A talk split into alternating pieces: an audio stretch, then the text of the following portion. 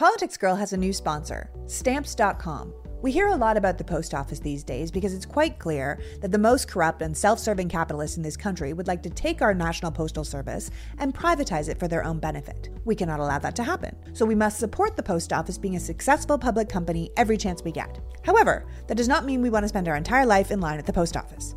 If you have a small business, time is money, and you can't afford to miss out on opportunities to grow because you're doodling around in a line of 17. Stamps.com lets you print official US postage right from your computer, and it saves you a ton of money in the process. Stamps.com gives you access to all the post office and UPS shipping services without having to go to the post office or UPS. And it gives you discounts you can't find anywhere else, like up to 40% off USPS rates and 76% off UPS. Yes, you heard that right, up to 76% off. All you need is a computer and a standard printer, no special supplies or equipment you can print official postage for any letter, any package, anywhere you want to send it. So stop wasting your time in lines and overpaying for shipping with stamps.com. Sign up with promo code PoliticsGirl for a special offer that includes a four week trial, free postage, and a digital scale. No long term commitments or contracts, just try it out. That's stamps.com. Click the microphone at the top of the page and enter code PoliticsGirl. I can see her in a little tiny picture. I'm not that small. oh yeah, there you are. oh, look how look how sophisticated your office is. I love it. Look at all your wood. Yeah, I read those books all the time. Yeah. oh yeah, constantly, right? All the ones that match. Those are the ones we like the best.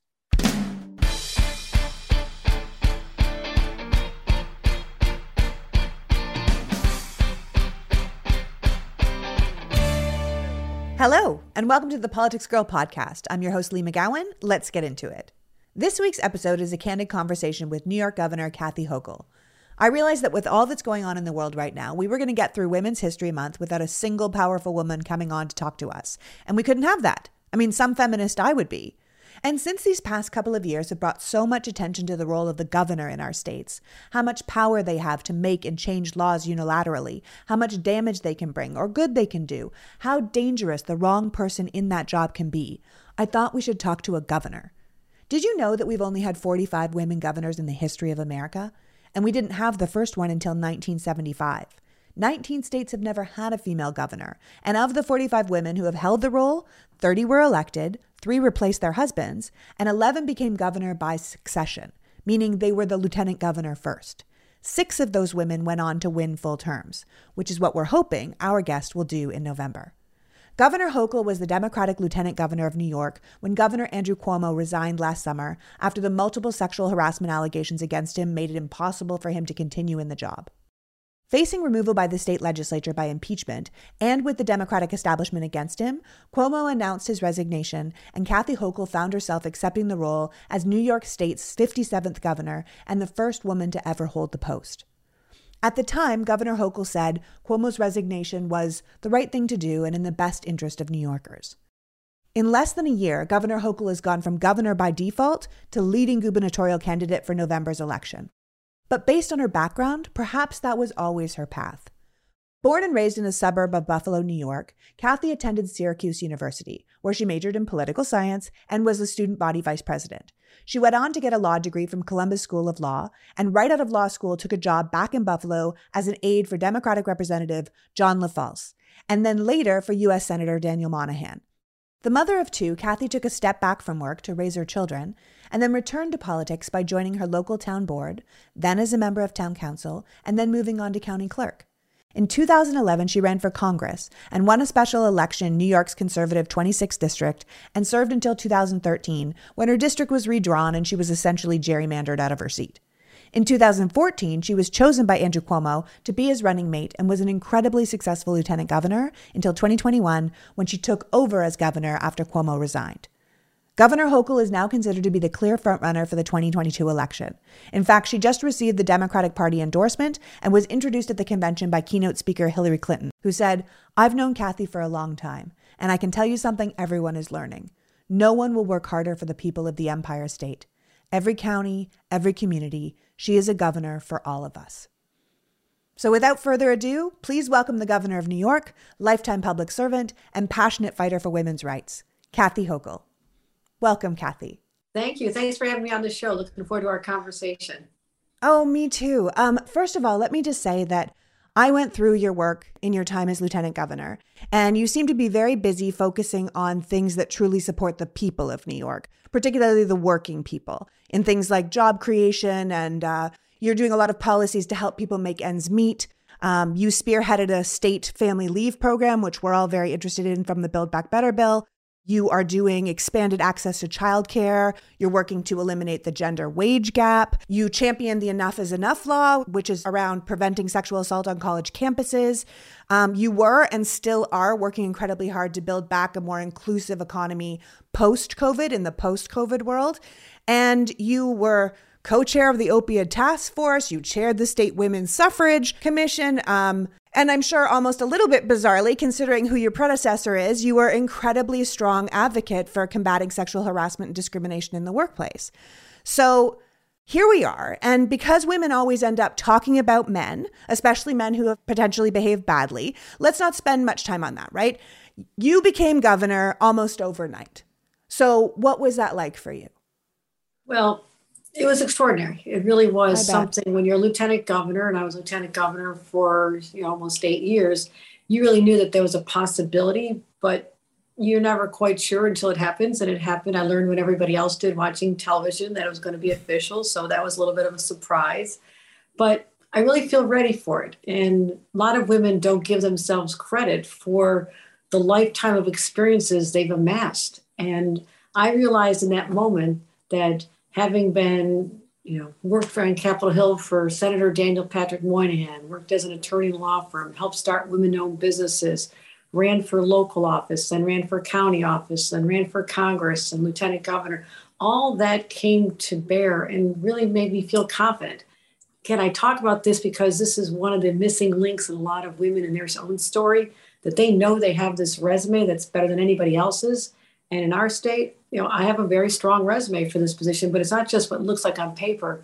It's the experiences I've developed as a, as a as a woman in this world, and why I've championed issues that are deeply affecting women today, and lack of childcare, and needing time with your family when a child's born, or taking care of your parent. I've lived all that experience, so I knew in that moment that I could handle this, and I needed to convince New Yorkers who did not know me well. When you're lieutenant, you're a little bit in the shadow for a long time, but I was out there working the state, knowing the people, the policy, the places. So I really felt comfortable. And so I've embraced it. I love it. It's been an, an, extraordinary privilege to be the governor of the state of New York, first woman, but I don't focus on that so much as I do just saying I've got a lot of people who are hurting after this pandemic. I need to get people back to work in a safe way, and uh, I'm, I'm energized by it. Oh, that's great. And I think you're you're right to touch on the fact that a lot of women often think they're not prepared for the job. There's this, you know, great thing where they say men will be like, "I can do it, no problem. Like bring me in." And women are like, "I don't know, maybe I should maybe I should add to these 17,000 things on my resume first, you know." I know that um, the governor of Oregon is doing a lot of spearheading for more women governors in America, and she says that often women will approach it like I would be better in federal government or I would be better in state government as working as a team. But you're basically doing a CEO's job. Like when I think about it, like if we back it up and you explain to people what the governor actually does, because I think most of us were kind of clued out on what the governor did until the pandemic happened, unless we knew who Arnold Schwarzenegger was when he became the you know governor of California the governor is basically the CEO of a state. You're running the state as the unilateral leader of the state. And I think we started to see during the pandemic the power a governor has, right? That the different approaches you have to the job and how much power there really is really open people's eyes when we see terrible governors changing rules, sweeping in new laws, we are attacking women. We are making laws about women. And this is all coming from governor's offices. And I think people didn't realize until maybe four years ago, three years ago, how important the governor's role is. So, how do you see yourself fitting into that mix?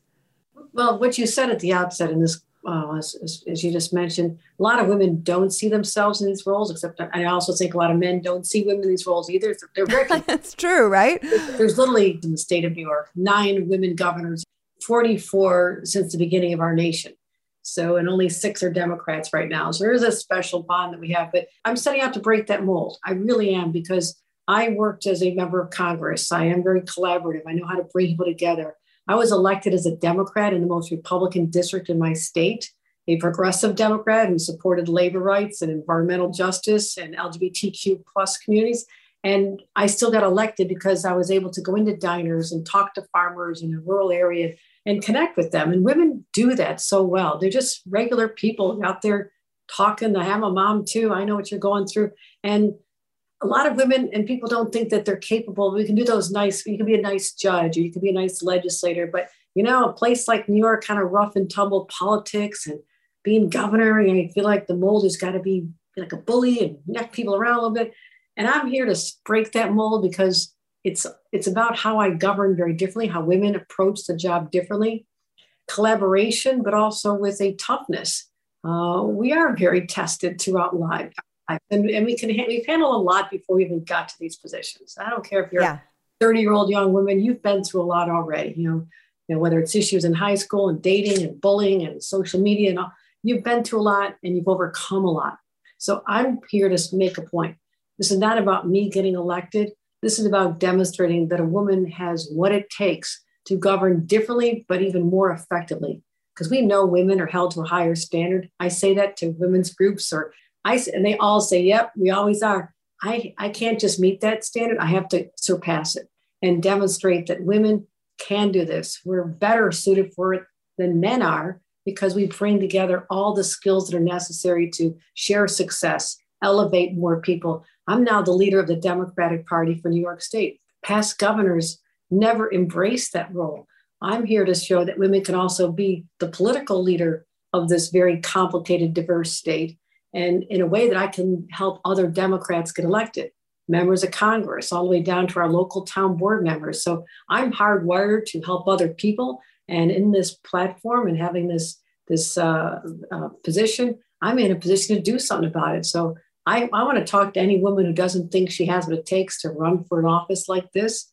And I'll talk them out of their, their own insecurities because I'll say, listen, I did this, so can you. Well, that's the thing about having someone in a role we can look up to, right? Where we have our first female VP now, and now girls in the country can say, oh, look, I can be the vice president of the United States. And we're all just hoping that we finally break that final glass ceiling. But like you said, there's only nine female governors in America. I think 19 states have never even had a female governor. Um, nine is the most there's ever been, by the way, at one time, right? There was once in 2004 and once now is nine total. And that's not a lot. And I think it's so funny that you say that women have been through a lot before they even get to leadership often. And women are terrific leaders because they do bring people together. They're quite good at listening. And we're also quite good at multitasking. I always think about my mom in the kitchen growing up. And that was back when cords, you know, phones were on cords and she'd have it all wrapped around her and she'd be cooking and she'd be doing something. She'd be closing the fridge with her foot. And I thought, yeah, that's the kind of way women can lead too, where you're like, I've got this committee going, this committee going, this thing going. I can also talk to you here in my office. I can talk to politics girl and it's all good. You know, we can, we can do it all. And I think it's wonderful for women to see a strong woman saying, I can take this job and I'm not going to apologize for it, which I think is wonderful. Um, now, you've obviously as a female leader, but also just as a politician, you've been a very strong advocate for women's rights and for the government not telling women what to do with their own bodies. Um, you wrote what I thought was a pretty awesome letter to Ivanka Trump when she was first daughter that I read on Emily's list that was about Trump's anti woman agenda and how she could step in and, and speak up for women in her position, which of course she did not. And it was a relatively scathing letter, which I very much loved. So tell me about your position on women's rights as the first female governor of New York, which you are, and also in New York, which is the state where women's suffrage in itself was born. And I know that you feel a responsibility as the governor of New York to counterbalance some of the things that are happening right now, especially at the Supreme Court level. If we lose Roe in June, that New York will protect its its women. That is exactly what we set out to do. We will do that. And you're right that the weight of history is on our shoulders because the torch has really been passed to us. A lot of women, the early suffragettes, 1848 was the first women's rights convention ever held in the history of this nation. It was held right here in New York in a very small area called Seneca Falls. And because of that, and they marched toward the right to vote, we are the first major state in, in 1917 to have the right to vote. But the march forward beyond that, you know, the right for women of color to vote in the 1960s. And we had Shirley Chisholm run for president. She was our own member of Congress. I'm from Buffalo. She's uh, buried in Buffalo right now. And she married a man from Buffalo. So, and then we had Hillary Clinton from our state, and uh, you know, so many other significant leaders that we use as role models, but also feel that weight of responsibility to the future generations because no other state has that history that we have to uh, treasure, but also say, what is the story that we're going to be able to leave 100 years from now when people look back at our time, how we got through this pandemic, how we got to these challenges with a very hostile Supreme Court, how we're still cleaning up after Donald Trump and the Republicans, and how we get through the pandemic and get women back to the gains they had made before they were lost when women had to stay home for almost two years because there was no one to watch the kids or their job. That's right. And a hotel didn't come back or they they didn't uh, it didn't work out for them. Women were the hardest hit. I wrote that three weeks after the pandemic hit that women are already disproportionately impacted by the pandemic. Two years ago, I wrote that, and it has come true with a vengeance. So we have a lot on our plate right now. I'm up to the task, but I also know that New York is the place that people look to for leadership on women's issues. And so we have to continue making a difference. I have called out the Supreme Court and other states that are enacting reprehensible laws. I cannot believe, as someone my age who saw my mother fight for these issues, Roe v. Wade, that they're all under attack. I've spoken at more Planned Parenthood events and women's rights events and talking about this very core value, the right to control our own lives and our own destiny, our own bodies. And never did anyone really think that it would come to a point where we're just months away from possibly getting a decision that's going to alter my daughter's life. And so, yeah, it's shocking. It's truly it's, shocking.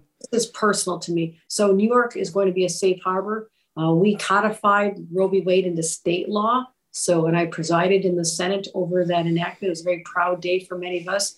We also are requiring insurance companies to cover abortion services and making sure that uh, women have free access. And also, what I called out a couple months ago was the misinformation about abortion on social media and called out the social media platforms to take it down. I mean, these are flat out lies. And so we know our responsibility on this Did issue. Did that work? Did people do that? Did they take no. it down? No. no. but you were like, I said it. God damn it. I was there. I tried. Uh, yeah, you did. You got to try. They, they, need to do the right thing. And uh, so this is a, a, right that we treasure in the state of New York. We're going to continue to fight for it. Uh, we're protected here, guaranteed we're protected here. But we also have to, as I said at a, a rally in Central Park with Kirsten Gillibrand a few months ago, you know, we stand together uh, as a safe harbor, just as the Statue of Liberty stands in our harbor. We're a safe harbor for women all over this nation when it comes to protecting the reproductive health and pay equity. Um, we're coming upon Pay Equity Day when women in the state of New York, even a progressive state like New York, still only make white women only make 85 cents on the dollar for a white man.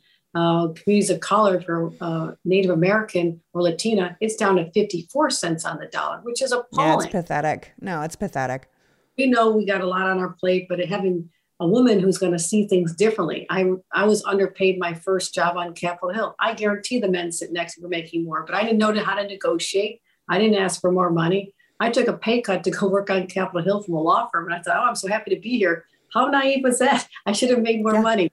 So I oh, want yeah. women to stand up for themselves, show what we've done before, show that they also have a responsibility for the younger sisters who follow them because they're going to be judged someday about what they did to promote women's rights during their time. So I take this very seriously.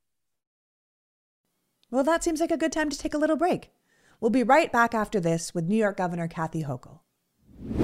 This podcast is sponsored by BetterHelp Online Therapy. Relationships take work, especially the most important relationship you have in your life, the one you have with yourself. And while most of us will drop anything to help someone we care about, how often do we make that effort to give ourselves the same treatment? I've been in therapy for years. It's one of the best things I ever did for myself.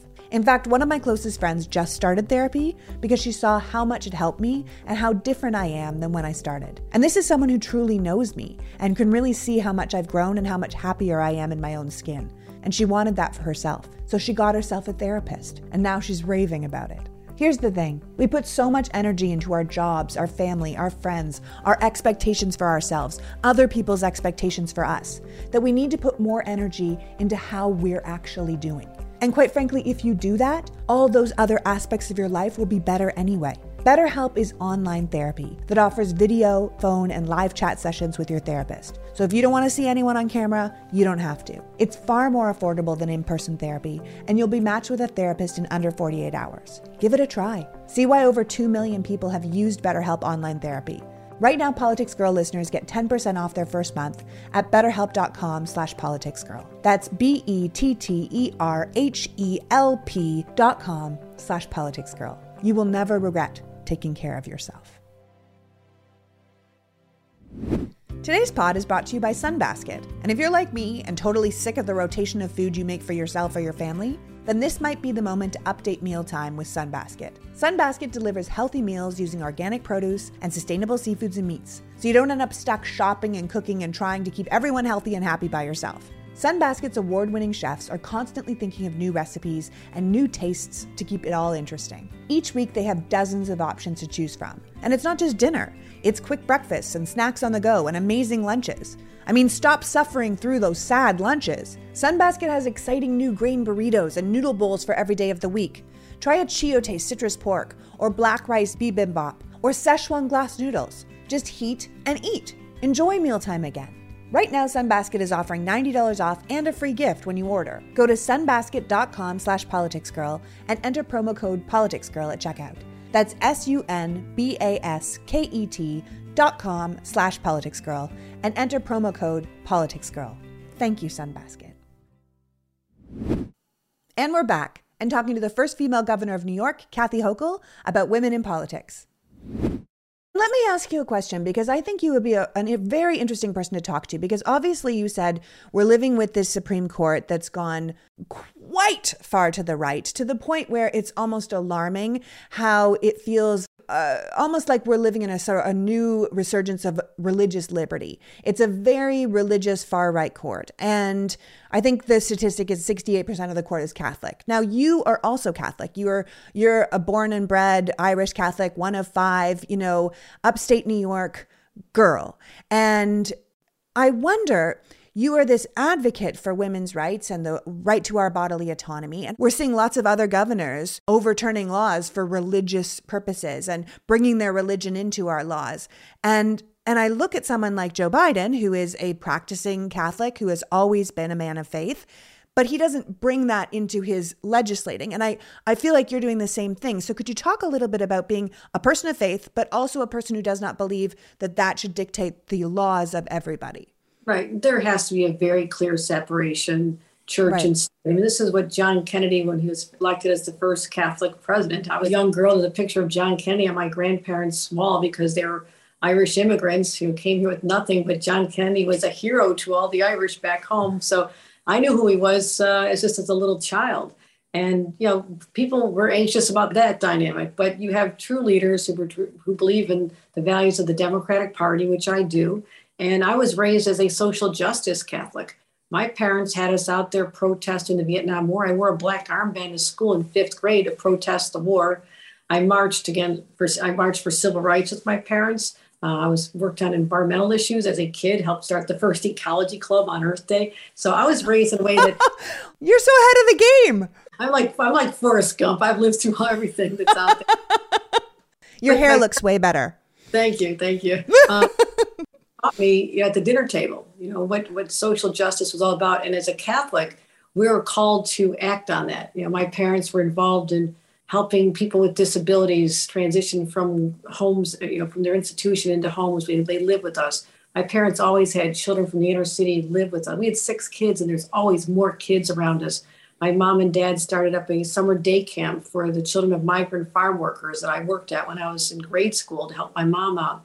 Uh, I can't tell you, she, my parents and I started a home for victims of domestic violence. So throughout our lives, we just, we don't wear it on our sleeves. We just act with faith and know that it's our responsibility as citizens of this earth, but also I take the responsibility as a Catholic to help other people. It's that simple. And my mother's favorite saying was go into the world and do well, but most importantly, go into the world and do good.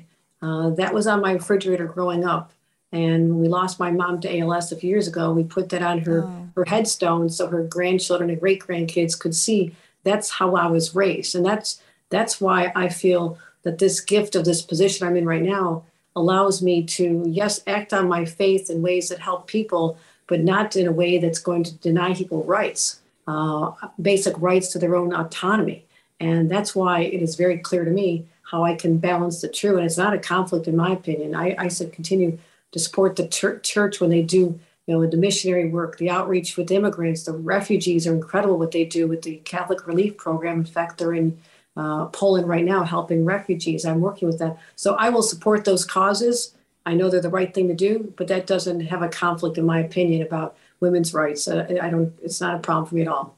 No, it seems like that's exactly the way we should be treating faith. You know, whether you're a Catholic or you're Jewish or you're Muslim, you know, your faith is your faith. And if it makes you into a better person in the world and you're out there doing good, then wonderful. When your faith starts inflicting uh, rules and laws on other people's autonomy, then that's when it becomes a problem. Exactly. Um, let's talk the Democrats a little bit. You know, people can see that we infight. They can see that we're struggling. They can see that we're now trying to protect the vote, even. There's this idea, and I've I've put it out there myself, that the Dems struggle with having fight. You know, that we don't have enough fight, that we're not prepared to play in this hideous, dirty trick playing field the Republicans have laid for us. Um, but I don't actually think we have no fight. I just think we have a messaging problem. Um, so, why do you think that it is that Democrats always end up on defense when our policies and positions are the ones that are really favored by the majority of the country? You know, that is a question, and we started asking ourselves back when I was a 20 something year old staffer on Capitol Hill. This oh, was, a problem back then too? No. oh Lord, you'd think we'd this, learn. This, this, this, was Ronald Reagan's era. Okay, this is how long oh, yeah. Mm-hmm. was. And Tip O'Neill was the speaker. I worked for Senator Moynihan, and we are always trying to figure out how come Democrats are so bad at messaging. Republicans are destroying everything. You know, all the energy initiatives that Jimmy Carter put in place. That if they had stayed, incentives for wind and solar, electric vehicles back then instead of being wiped out by Ronald Reagan, we'd have a completely different environment. I guarantee it. That's just one example. But you know what it is with Democrats? Um, a lot of Democrats think they need to explain and give all the nuances of different policy. And there's this debate our party on this. Come on, folks, just just be straight with people. I, I'm an FDR type Democrat. You know, we lift people up after cataclysmic events like the Depression, like a pandemic. We help them get jobs gives them a higher minimum wage, take care of childcare, take care of their health care, take care of education, and the rest works out. Okay, let's just broaden this middle of the base, which is still there. And I put myself over there, although I've had many progressive values. But I have a state that's as diverse as governing San Francisco and Texas at the same time, because I've got New York City, but I have a lot, my landmass is upstate where I'm from, which is pretty conservative.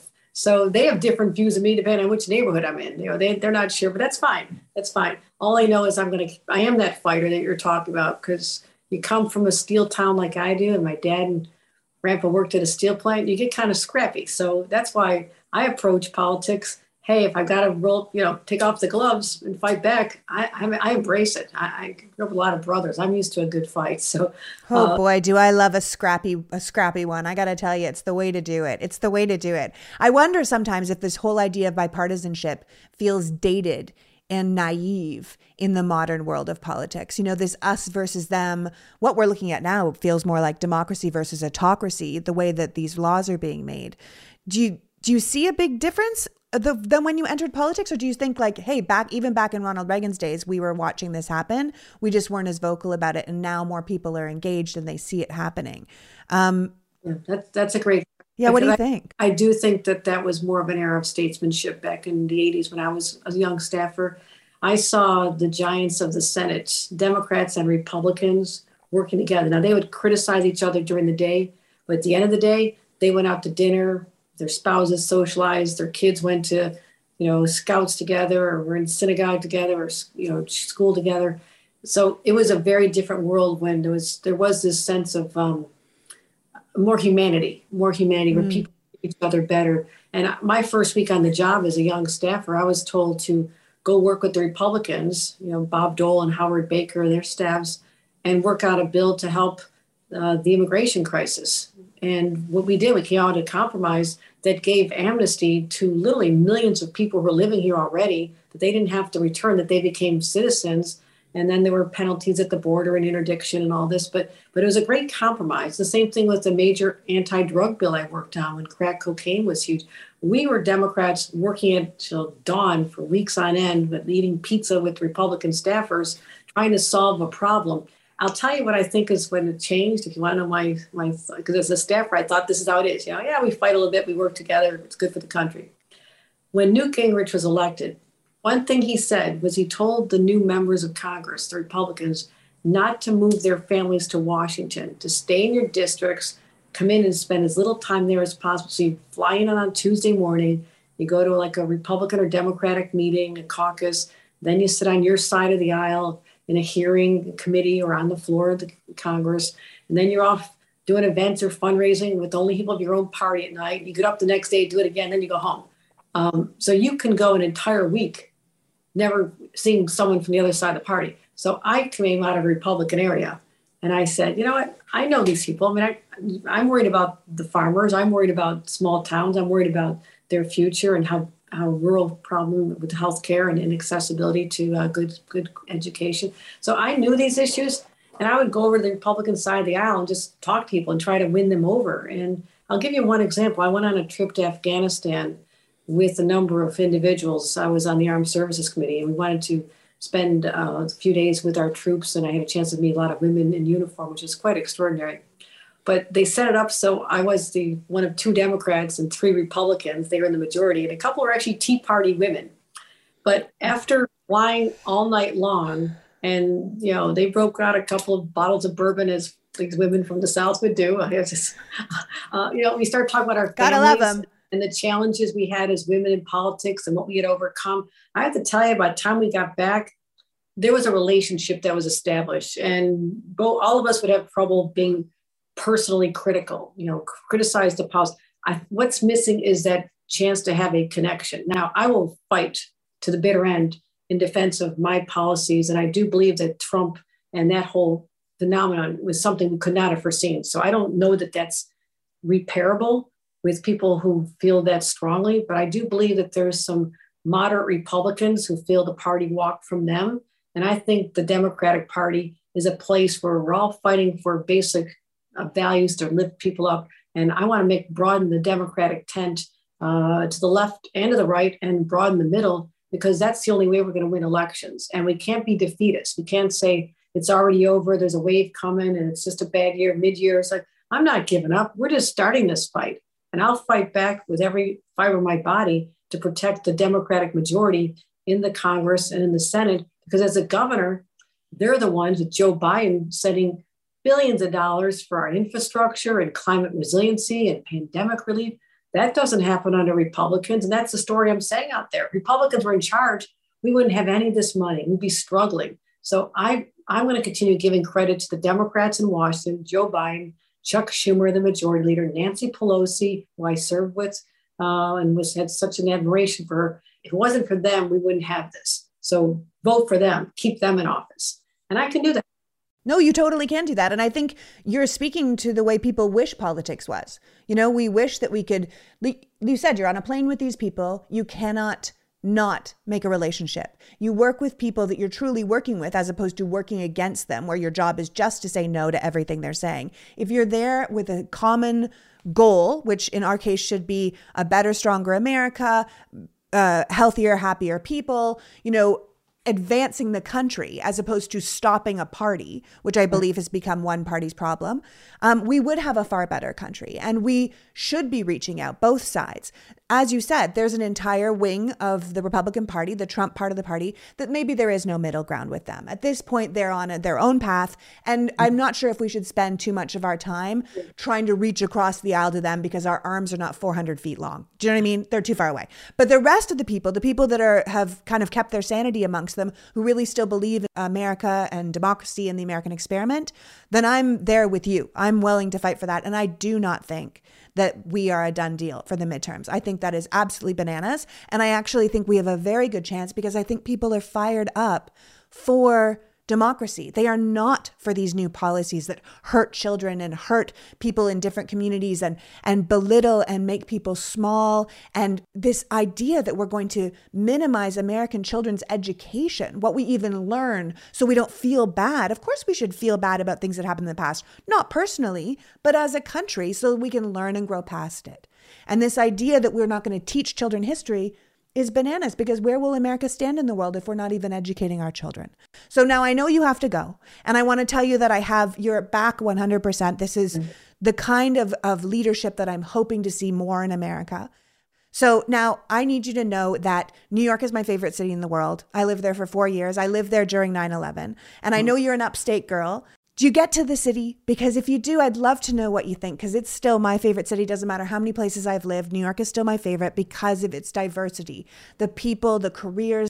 There are so many different kinds of people there. When I moved to Los Angeles, which is where I live now, um, I was so surprised that everyone sort of had the same career, wanted to be in the same industry, where I'd been in New York where everyone was all over the place. What is your feeling about the city and about New York in general?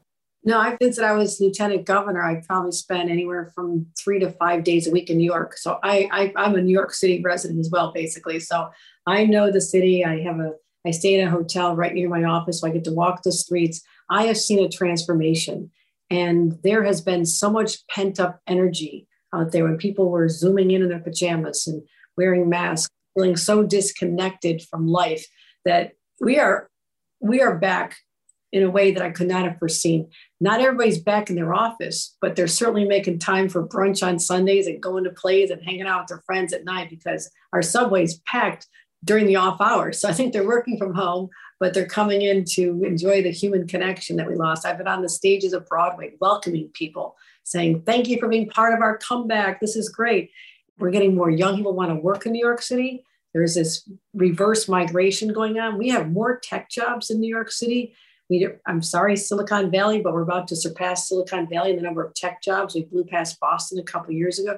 So the large giants and the small entrepreneurs are all coming together to keep this this uh, the creative collisions that spawn out of innovation and, and just the culturals are back. So, you know, as I mentioned, uh, there's just it's it's great. You'd be really happy to come back. Working on the crime issue, but that's every city, so we're working on that very intensely.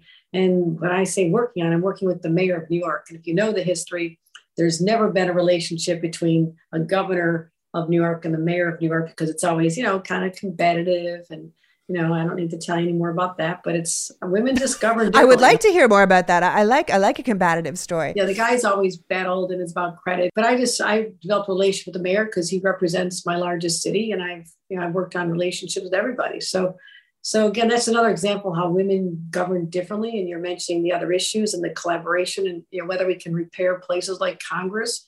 I think you send more women there, uh, you're going to see a different outcome because yes, there are outliers and some you know some people that on the other side that have really lost it. But uh, by and large, you will get that that spirit of yes, we've been through a lot together. We know the struggles, and I think it's I think more women in leadership positions going to change the tenor of the debate in this country, and we'll fight for those issues. We'll fight uh, tooth and nail for the values that we espouse, and fight for our children and a better, you know, a cleaner environment. So when they grow older, our grandkids have an, an earth that they're they can inherit and actually breathe and live. Yeah. So Breathing would be nice. Breathing very nice. So that's the mark I'm going to leave on New York government to show that there's a different way to govern. It'll have more results. It'll lift more people up, and people will be prouder. And to know that you know we're going to just fight like hell for everybody out there until we feel that everyone has been recovered from the pandemic, has a shot truly at the best opportunity, and and really the American dream, what I call the New York dream now. Well, I truly wish you good luck in both your primary and your uh, general election. And it was such a pleasure to speak with you. And I, I wish you nothing but good luck as you try and help everyone pursue the American slash New York dream. All right. Thank you very much. Enjoyed the conversation. Thank you. Bye bye. So that was New York Governor Kathy Hochul, tireless advocate for women's rights and women in leadership. She stepped up to the plate when opportunity called, and she's clearly a big proponent of more women feeling the confidence to do the same. We both clearly believe that the Democrats must and can protect our majority, and that we need to reach out to anyone who believes in democracy and the American experiment to fight for our country's values that are currently under attack. Governor Hochul really appears to be the real deal. a leader who believes in listening and collaboration and learning from others. Someone who truly has had the good of other people in mind since she was a child, but who isn't afraid to take off the gloves and get scrappy if the moment calls for it. God, I love that kind of woman. Thank you to Governor Hochul for joining us today, and thank you for caring enough about democracy to be here. Now go out and make the world a better place.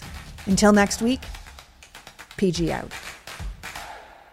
The Politics Girl podcast is written and performed by me, Leigh McGowan, in partnership with the Meidas Media Network, and produced and edited by Happy Warrior Entertainment. All rights reserved.